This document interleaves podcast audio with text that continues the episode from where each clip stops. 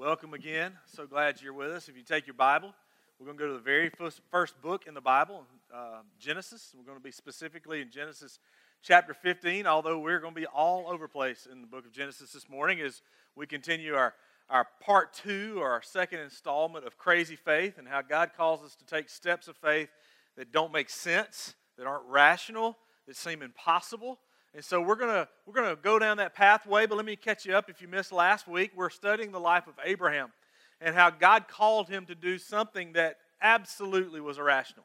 Made no sense whatsoever. Him and his family were settled in a city called Ur, which is present day Baghdad. They acquired a lot of wealth, had family ties, had friendships, had a great place in the community. They were not followers of God yet, but God brought himself to them and they had such an encounter, specifically Abraham, that he turned to the living God that we know.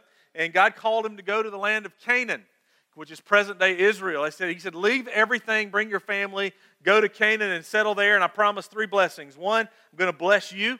Two, I'm going to bless your offspring in the sense that you are going to become a great nation, which we now today, know today is present day Israel. And three, we're going to bless all people through you, meaning out of Israel, he's going to bring about Jesus to where everybody can know God. We can experience redemption, experience grace, experience second chances. And so Abram takes this step of faith and following God, and, and really it was a step out of a comfort zone. And if you missed last week, let me sum it up for you. It's really in one phrase obedience is not complicated, but it can be difficult, right?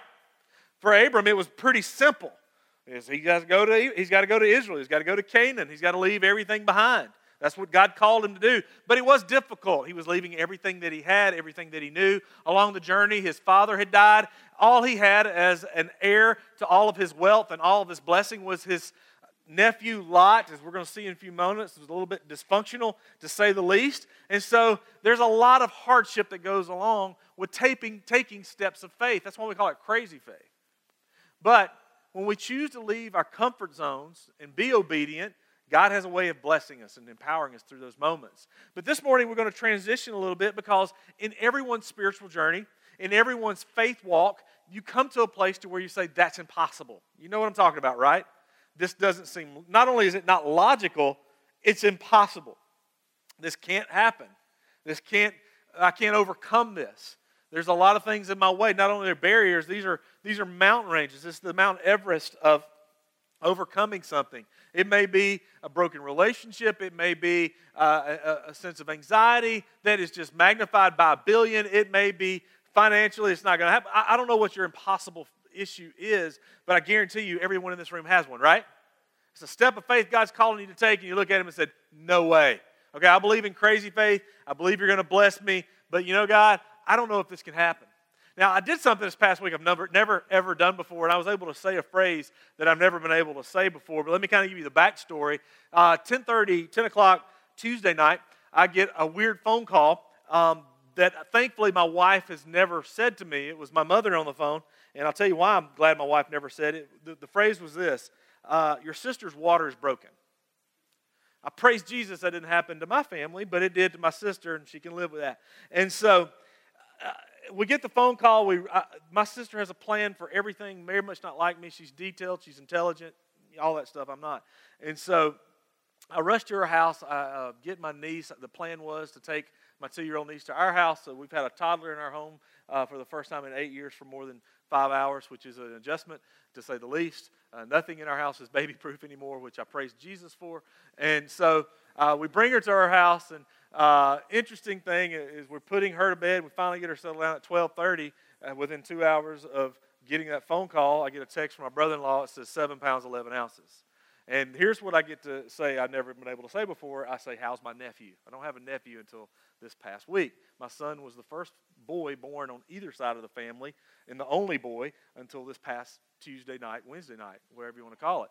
And so that was him. And so uh, he's very thankful. And here's why I say this is relates to the sermon. As we go to the hospital the next morning and I see Cade, my son, holding his nephew, it's like this was impossible because my nephew Brooks, and that's my middle name and my son's middle name, so I, he's obviously named after me because I'm awesome. And uh, it's a family name. Uh, and so uh, as he's, my son's sitting there holding him, and I get to hold him too, that's not supposed to happen.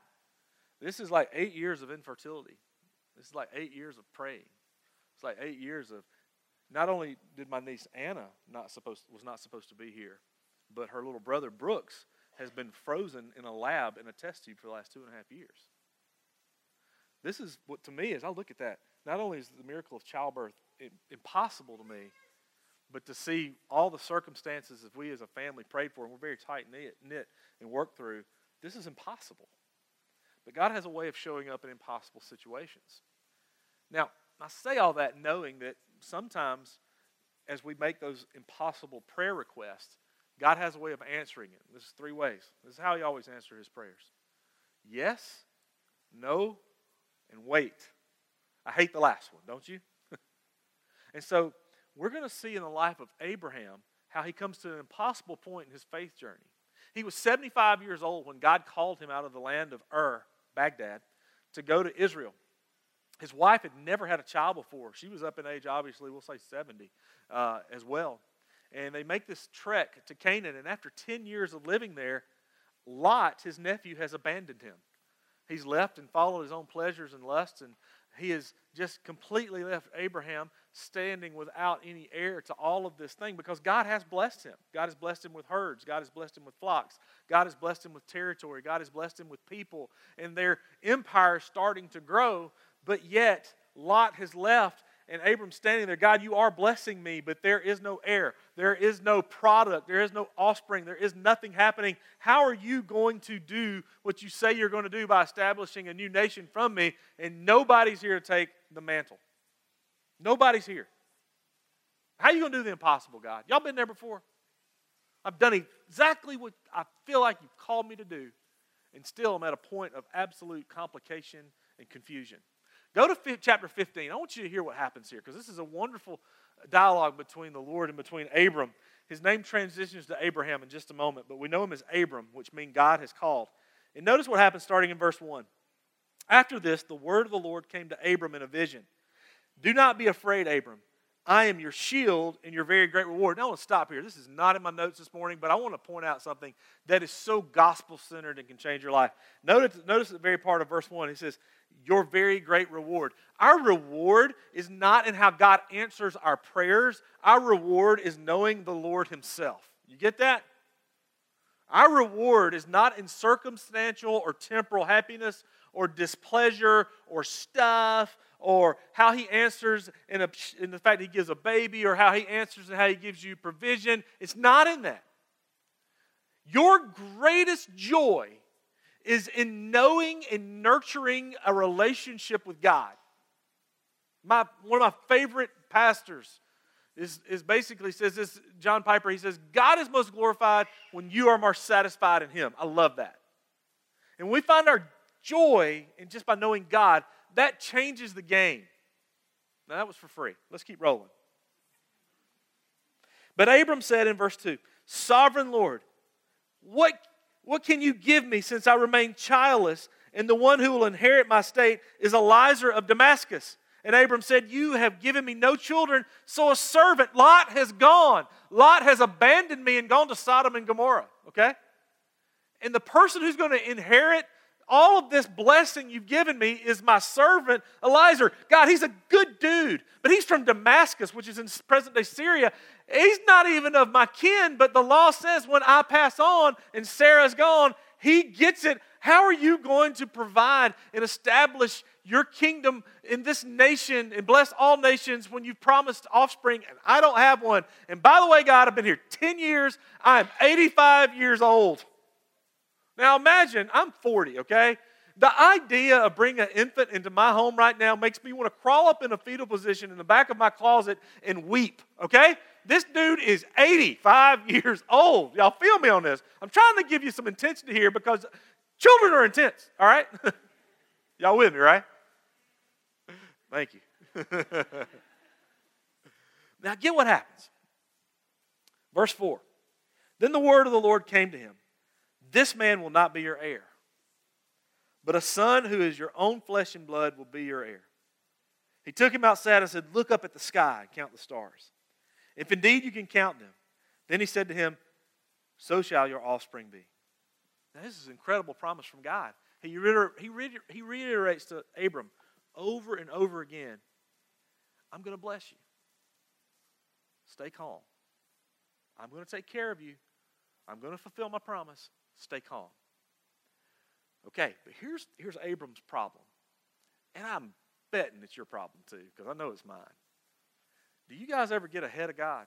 And what I mean by that is like you just want to, come on, Lord, you know, let's speed it up. You know what I mean? I want this prayer answered. I feel like you've told me to wait, but Lord, it's been like two hours.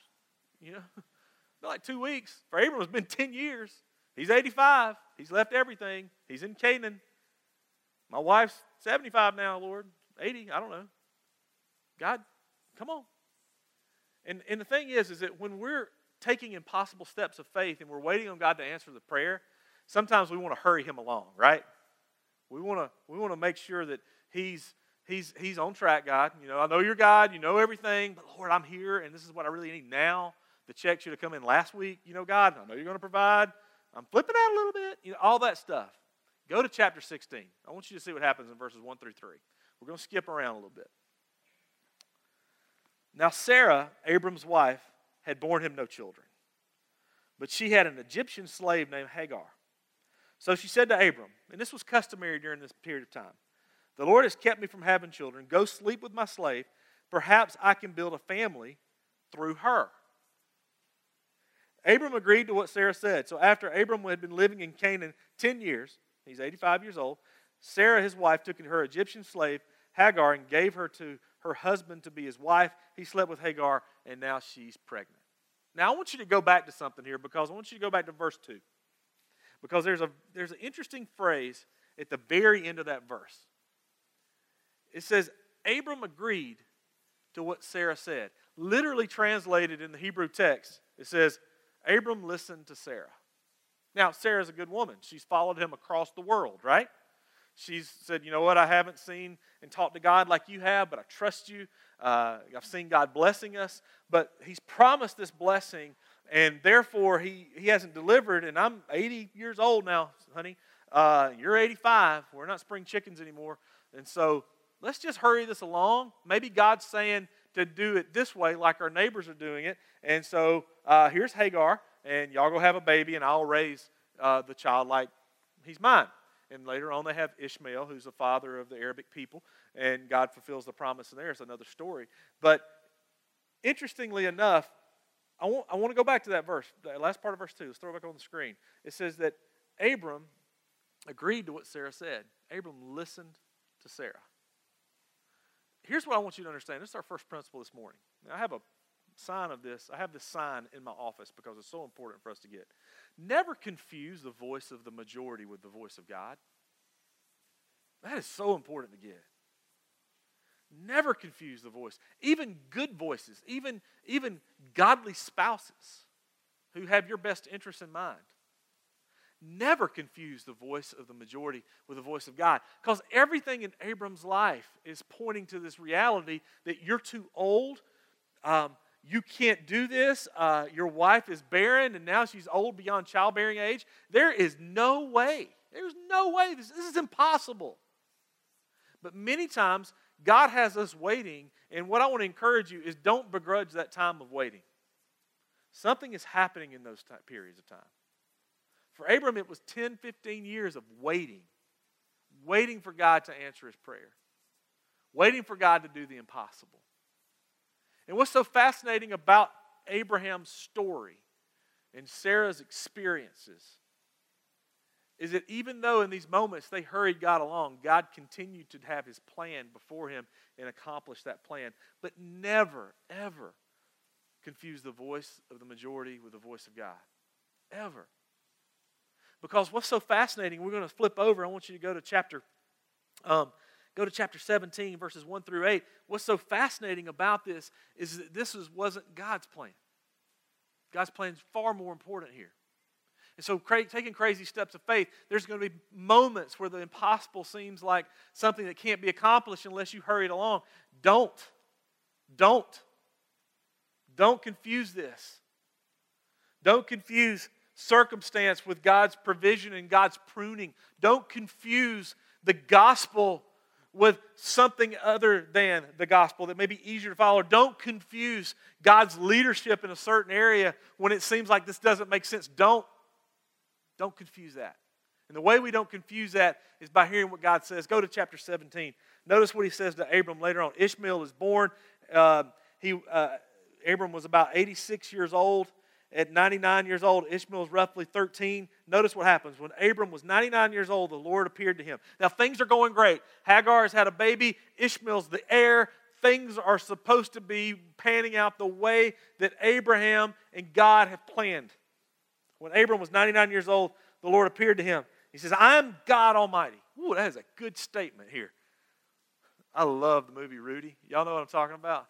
I love that movie. And there's a wonderful scene in that movie where Rudy and uh, a priest were talking about God's plan, and the priest said, I know two things for certain there's a God, and I'm not him. That is great wisdom for us, right? I am the Lord God Almighty. It's my plan here, not yours, Abram. Get this. I'm God Almighty. Walk before me with faithfulness and blamelessness. Then I will make your, my covenant between me and you and will greatly increase your numbers. Abram fell down, fell face down, and God said to him, As for me, this is my covenant with you you will be the father of many nations. No longer will you be called Abram, which means God has chosen. You will be called Abraham, which means father of many nations. For I have made you a father of many nations. I will make you very fruitful. I will make nations of you. The kings will come from you. I will establish my covenant as an everlasting covenant between me and you and your descendants after you for the generations to come, to be God, your God and the God of your descendants after you. The whole land of Canaan, which you now reside as a foreigner, I will give as an everlasting possession to you, and your descendants after you, I will be their God. So he reiterates his promise I'm going to establish this kingdom. It's going to be through you. But I want you to skip down. Let's skip down to verse 15. Because then God puts an exclamation point on this promise. God also said to Abraham, As for Sarai, your wife. Now, interestingly enough, Sarai, S A R A I, as you see on the screen there, means quarrelsome. Everything has a meaning. You are no longer to call her Sarai. Her name will be Sarah, S A R A H, which means princess. The reason God is doing this, and He's making these name changes, is because He's drastically changing the identity of who Abraham and Sarah are. You're not just simply God called. I'm making this covenant, this promise to you. Uh, uh, your identity has changed, Abram. You are not just God called, you are God is going to bless you and make you the father of many nations. This promise is going to be fulfilled. And by the way, you're barren 85 year old wife, Sarah, who's quarrelsome. I live with Sarah. That's my wife's name. She's a princess, though. who's quarrelsome. I'm going to make her a princess because I'm going to establish her as the mother of nations. Get that next part. I will bless her in verse 16 and will surely give you a son by her.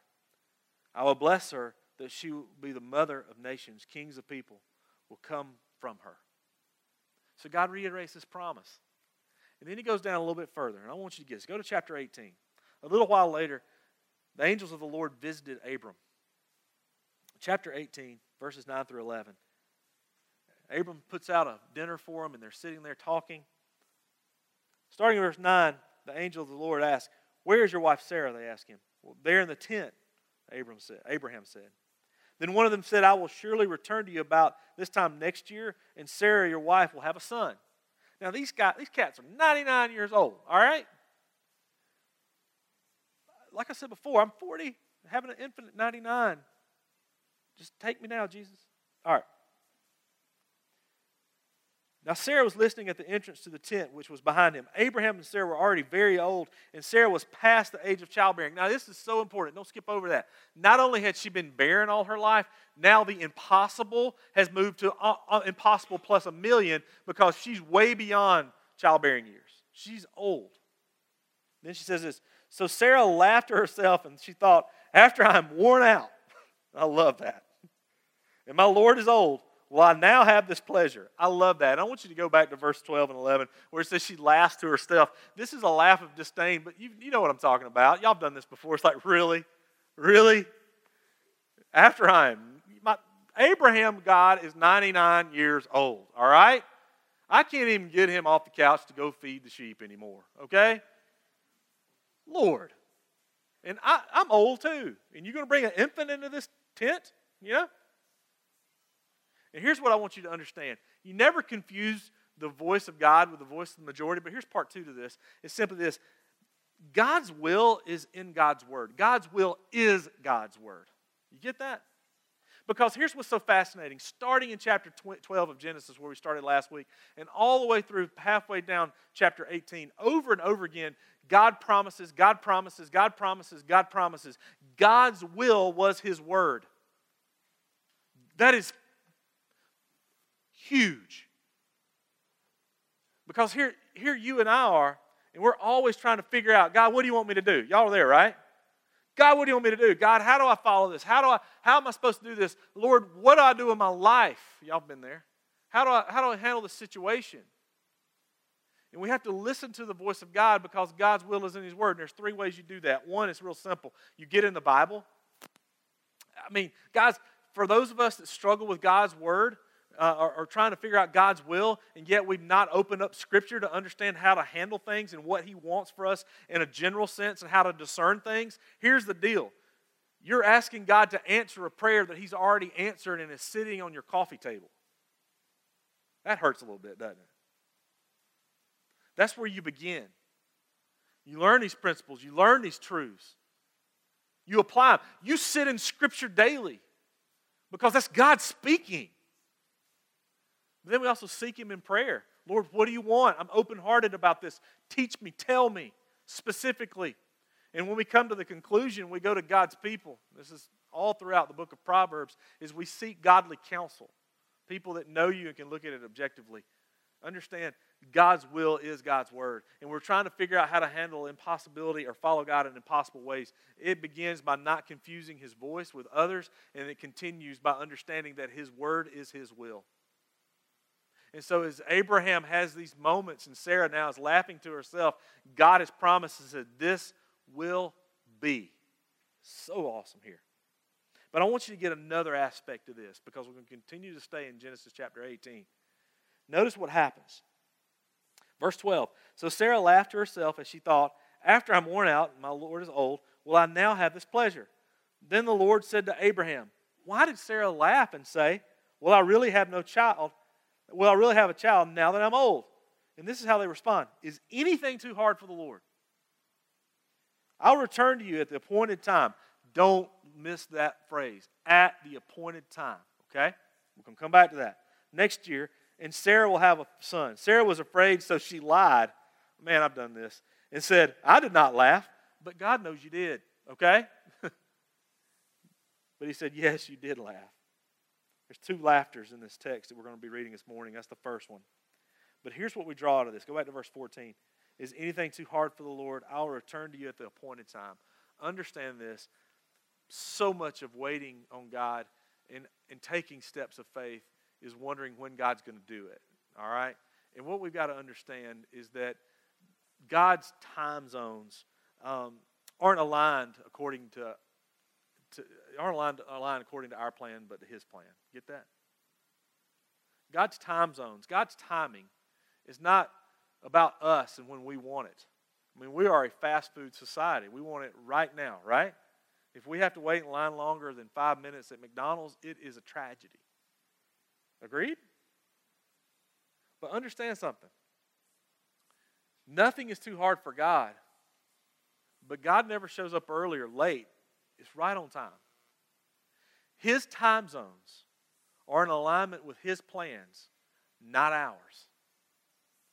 And what's so important to Abraham and Sarah at this moment is that as they're 99 years old, sitting in a tent in the middle of Canaan after they left everything over 20 years before, looking at Ishmael grow up before their eyes and having dreams and thoughts of how Ishmael is going to grow up and inherit all this and God's going to establish it through them. God said, No, no, no, that's not my plan. It never has been my plan. Sarah, you're going to have a child. It's going to come in my timing. I'm going to provide for it in my way because your plans and my plans aren't in alignment. And guess what? Mine are better. We have to get that. Nothing is too hard for the Lord. His time zones are aligned with His plans, not ours as you go through some impossible situations, as you go through some difficult circumstances where you're wondering, Lord, when? Oh, this is where you dig deep. You dig deep in the Word, you dig deep in your faith, and you say, God, I got to recognize here that your purposes, your purposes outweigh what I want in these moments. Your purposes and plans are far better than what I can conjure up on my own. I have to trust you in this. But there's another facet. Don't confuse the voice of majority with the voice of God. Understand that God's will is God's word. Get the fact that time zones of God are aligned with his plans and not ours. But the fourth thing is this go to chapter 21. Because here's where we see everything. Now, I want to, as you turn there, I want to kind of, we're not going to go back and deal with this in the next few weeks, but I want to un- help, help you understand something. From chapter 18, really roughly until chapter 20, a couple of things are happening, but the most important thing is that Abraham's heart is completely broken because of Lot.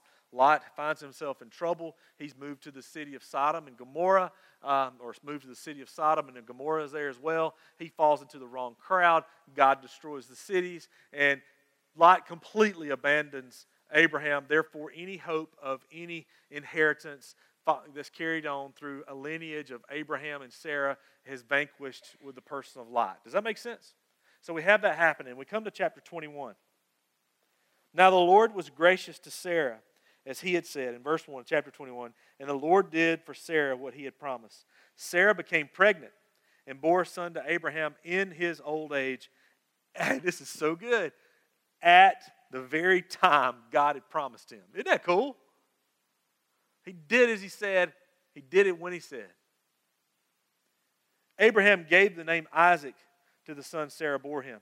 Verse 4 when, Sarah, when his son Isaac was eight days old, Abraham circumcised him God, as God commanded. We're going to come back to verse 4 at the very end. Verse 5 Abraham was a hundred years old when his son Isaac was born to him. God bless him in his ministry. Verse 6 Sarah said, God has brought me laughter. Now remember, she laughed in chapter 18. You remember that? It was a laugh of Rhea right. But now even in the Hebrew language, and this is what this Old Testament was written in, the change in laughter is drastic. It goes from a laugh of whatever to a laugh of just complete exuberance and joy that God has delivered on his promise. Sarah said, God is, verse 6, God has brought me laughter, and everyone who hears about this will laugh with me. And we're laughing this morning, even to this day. And she added, Who would have said to Abraham, that Sarah would nurse a child. Yet I have borne him a son in his old age. Here's the point it's really simple. There are two things happening in verses 1 through 5 here, 1 through 7. One, God delivers his purpose, and two, and our pleasure. So not at the same time. The pleasure was that they had a baby finally after waiting, say this one, 100 years. Okay? Most of us will not make it that long. I'm just being real. I don't want to dash your hopes. Okay? But they've waited 100 years. And God delivers. And so does Sarah. But understand me God's purpose in this is not just their joy. God's purpose was that Isaac would have children, and he does, Jacob and Esau. Jacob becomes Israel. He has 12 children. Those 12 children become the 12 tribes of Israel. Those 12 guys provide kids for the rest of Israel. And while in Egypt, in slavery and in bondage, there's so many of them that they leave and they go to Israel, back to their homeland. They establish their country. And eventually, as we draw this line, you can see this in the, in the Gospel of Matthew, chapter 1, eventually there's this guy named Joseph who marries this girl named Mary, who's already pregnant because she's a virgin and God decided to put a baby inside her womb. He becomes Jesus. Jesus lives for 30 years or so, dies on a cross to take the punishment that all people deserve. And by rising from the dead, he conquers death. So he killed sin and he killed death in that one moment in those three days in the crucifixion and the resurrection. And when you, here in Winder, Georgia, ask him to come into your life, you get salvation and the epitome of your joy, going all the way back to chapter 15, verses 1, where it said, The Lord is your reward, meaning His glory is where your joy is. The greatest glory that God ever demonstrated was not in creation. It's when He took a sinner like me and like many of you and said, I'm going to restore you to a position of perfection through the person of Jesus because He's God, He dies, He rose from the dead. You're mine forever. You get that? The purpose was way more profound than their pleasure. But the cool thing is, this is the benevolence of our Lord and the sovereignty of our Lord and the justice of our Lord all at the same time. I'm going to give you joy. Isn't that cool? I mean, the complexity of God's plans are so simple in His mind, but so radical in ours. And so, understand me. As Abraham and Sarah deal with all of this stuff, of not having children and waiting and waiting and waiting a hundred years and God delivering on his promise, it just wasn't for Sarah and Abraham. And when God answers your promise or he says no, it's just not for you. There is more to the story. There is more that's happening here. But here's the problem, and this is where we kind of want to land this morning. So many of us in this room have been praying some crazy prayers and taking big steps of faith, and God hadn't answered, or God just said no. Y'all what I'm talking about, right? And we're we're irritated about that. We're frustrated about that. And and we don't know how to how to struggle through that. I mean, for for Abraham and Sarah, I mean, the answer was he waited 100 years and boom, he's got a baby and he did answer the prayer even though he had to wait 100 years. For us, the the prayer and I may not ever be answered. God may just say no completely. And, and how we respond to that really tells us a lot about where we are spiritually, especially in those moments. I mean, I've had God tell me no, and I have my initial freak out, and I'm not very proud of that. But, but when He does tell us no, or He doesn't answer like we want, or something happens we don't agree with, it doesn't align with what we think it ought to happen, that's where we struggle. Would y'all agree on that? That's where that's where the answer is. So how, how do we how do we move through that and how do we take all this stuff here and apply it? Here's what I want you to get. And, and we're going to do this principle, give you some application and get out of here. But I want you to get this. Crazy faith, guys, isn't about making you happy. Times where we'd show up at church and there's three rows and two people, you know, and one of them would leave. Um, and so it, it was just an up and down period of time for us. And we came to a point about a year and a half into it to where um, if there, there was no money to pay us, and we sat there and looked at our budget. We looked at what we needed to pay our mortgage with, what we had to pay our car payment with, what we had to buy groceries with. And we looked what the church could pay us, and it just wasn't going to happen. I mean, it wasn't going to happen at all. And it was an anxious time for us. Because this doesn't make sense, Lord. I mean, God, you've called us here, and I don't feel like you're delivering on your calling. Now, understand, eight months before that, I'd gotten a phone call. I used to speak at youth camps around the country, and I got a phone call from a friend of mine from Dry Creek, Louisiana. There is not even a dry creek in Dry Creek, Louisiana. There is nothing there but a campground and a store that sells very bad sausage. I mean, it's just a, not a cool place. So I said, Yeah, man, I'd love to come preach. And so I went uh, to go preach, knowing that I'd left my two young children with my wife at home, which is a step of crazy faith in itself and knowing that we had no money, knowing that God was going to have to provide. So I flew to the middle of southeast Louisiana at an airport I'd never heard of, got out, drove another two hours to Dry Creek, Louisiana, spent the week preaching. And at the end of the week, I know on that Friday, I'm flying back in a few hours and I'm going home, and I have got a tragedy personally on my hand, yet I got to go and tell our church how good God is next week, and I ain't feeling it. Y'all been there? I just ain't feeling it. Lord, I did these things. We've done these things. We've taken these crazy steps. And where's your provision? I'm leaving. They hand me an envelope. And I open it up, and it was my check for spending the week with them preaching. And it was exactly what we needed. Now, God did provide in those moments. But here's the deal, and this is the bigger principle. There in that time of just, Lord, we got to depend on you was not about making us happy, it was about growing us spiritually.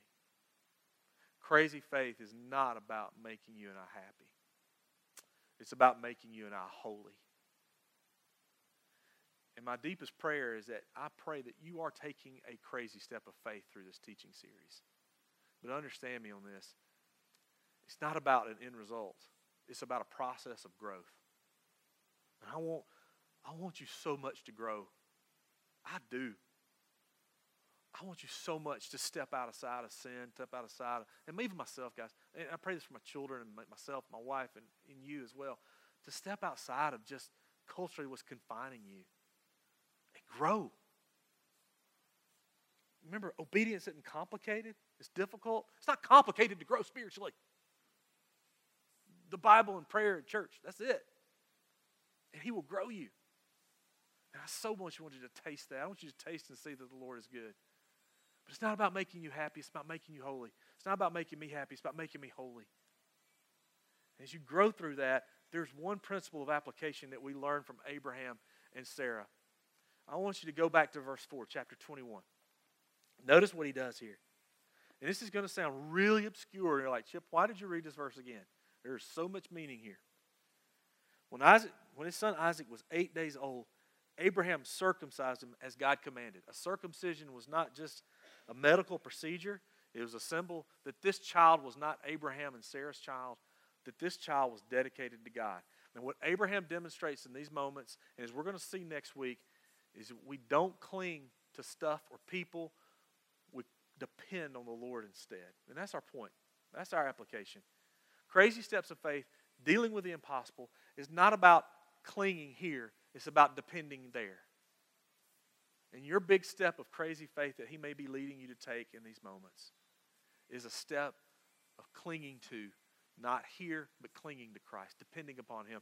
And your biggest step of dependence this morning is if you're wrestling with your salvation, is to take a step of faith and say, Jesus, I need you. I need you to come in my life forgive you. And the way we do that here at River Hills is on the back of the Connect card that you were given there's a couple of boxes at the top, and the first one says, For the very first time, I want to ask Christ to come into my life. I want to become a Christian. That's a crazy step of faith. Or the second box says, uh, I, got, I want more information about becoming a Christian. Or maybe the third box, and that's you. You are a Christian, but you've never taken a crazy step and been baptized. But whatever that step is, stop clinging to the comfortable and start depending on the Lord for your salvation and for your life. Let's pray together. Father, we love you. And I ask God that you would make us holy. I ask God that you would make us right. I ask God that we would grow in you. I ask God that we would understand what it means to follow you. I ask God that you would overwhelm us with your presence and God, that we would grow. And for those that don't know you, that never made a step of faith in Jesus, I want you to come into my life. And we see all this provision that you started way back in Genesis, God, that they would get it today and find a pathway that leads to heaven. I pray that for them. But Lord, for those that do know you, I pray, God, also that you would help us take crazy steps, take a step out of miserable mediocrity of our faith and follow you spiritually. God, give us that faith. Let us do what's necessary. Let us not be, it is so true, God. Let us not be a church of consumers, but a body of believers that benefits from your grace but extends it to others. Lord, help us hear your word clearly and help us grow in our passion and pursuit of you. In Jesus' most precious name we pray. Amen.